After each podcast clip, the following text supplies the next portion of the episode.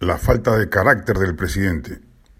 Lo que está en juego con la permanencia de Luis Barranzuela como ministro del Interior, luego de su grave inconducta funcional y la severa llamada de atención y ultimátum lanzado por la premier Mirta Vázquez, es el carácter del presidente Castillo para tomar decisiones difíciles con rapidez y sin que le tiemble el pulso. En verdad, no ha debido hacer falta que la premier se plantase como lo ha hecho para que el primer mandatario se vea conminado a tomar una decisión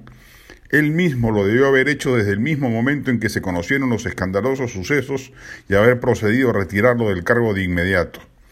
Es más, ya las denuncias que había en contra del ministro de Marras debieron haber bastado para que Castillo lo sacase del gabinete sin pensarlo dos veces. Era y es, hasta el momento de escribir esta columna, lo que políticamente correspondía. El inquilino de Palacio muestra, sin embargo, conforme avanzan los días ocupando el poder, que es un personaje no solo muy básico e improvisado, no sabe ni dónde está parado, literalmente hablando, sino que además tiene un pasivo de carácter gigantesco. No toma decisiones, posterga todo lo que pueda las cosas que debe hacer, trata de no pelearse con nadie y contentar a todos, cede a la menor presión política de la coalición que lo acompaña, tiene miedo de zanjar un tema.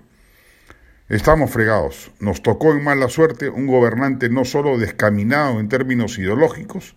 que felizmente tiene una oposición congresal que impide que despliegue sus despropósitos, ojalá le nieguen las facultades legislativas para dictar normas tributarias, financieras y económicas, sino que además exhibe una clamorosa falta de temple para llevar con la firmeza requerida las riendas del gobierno.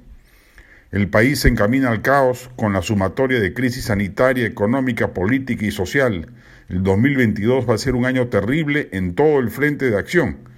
y el llamado a poner mano firme y conducir la nave en medio de la tormenta es un capitán que no solo tiene la brújula ideológica averiada, su norte nos llevaría al retraso social, sino que además le tiembla el pulso para administrar el timón en medio de la zozobra.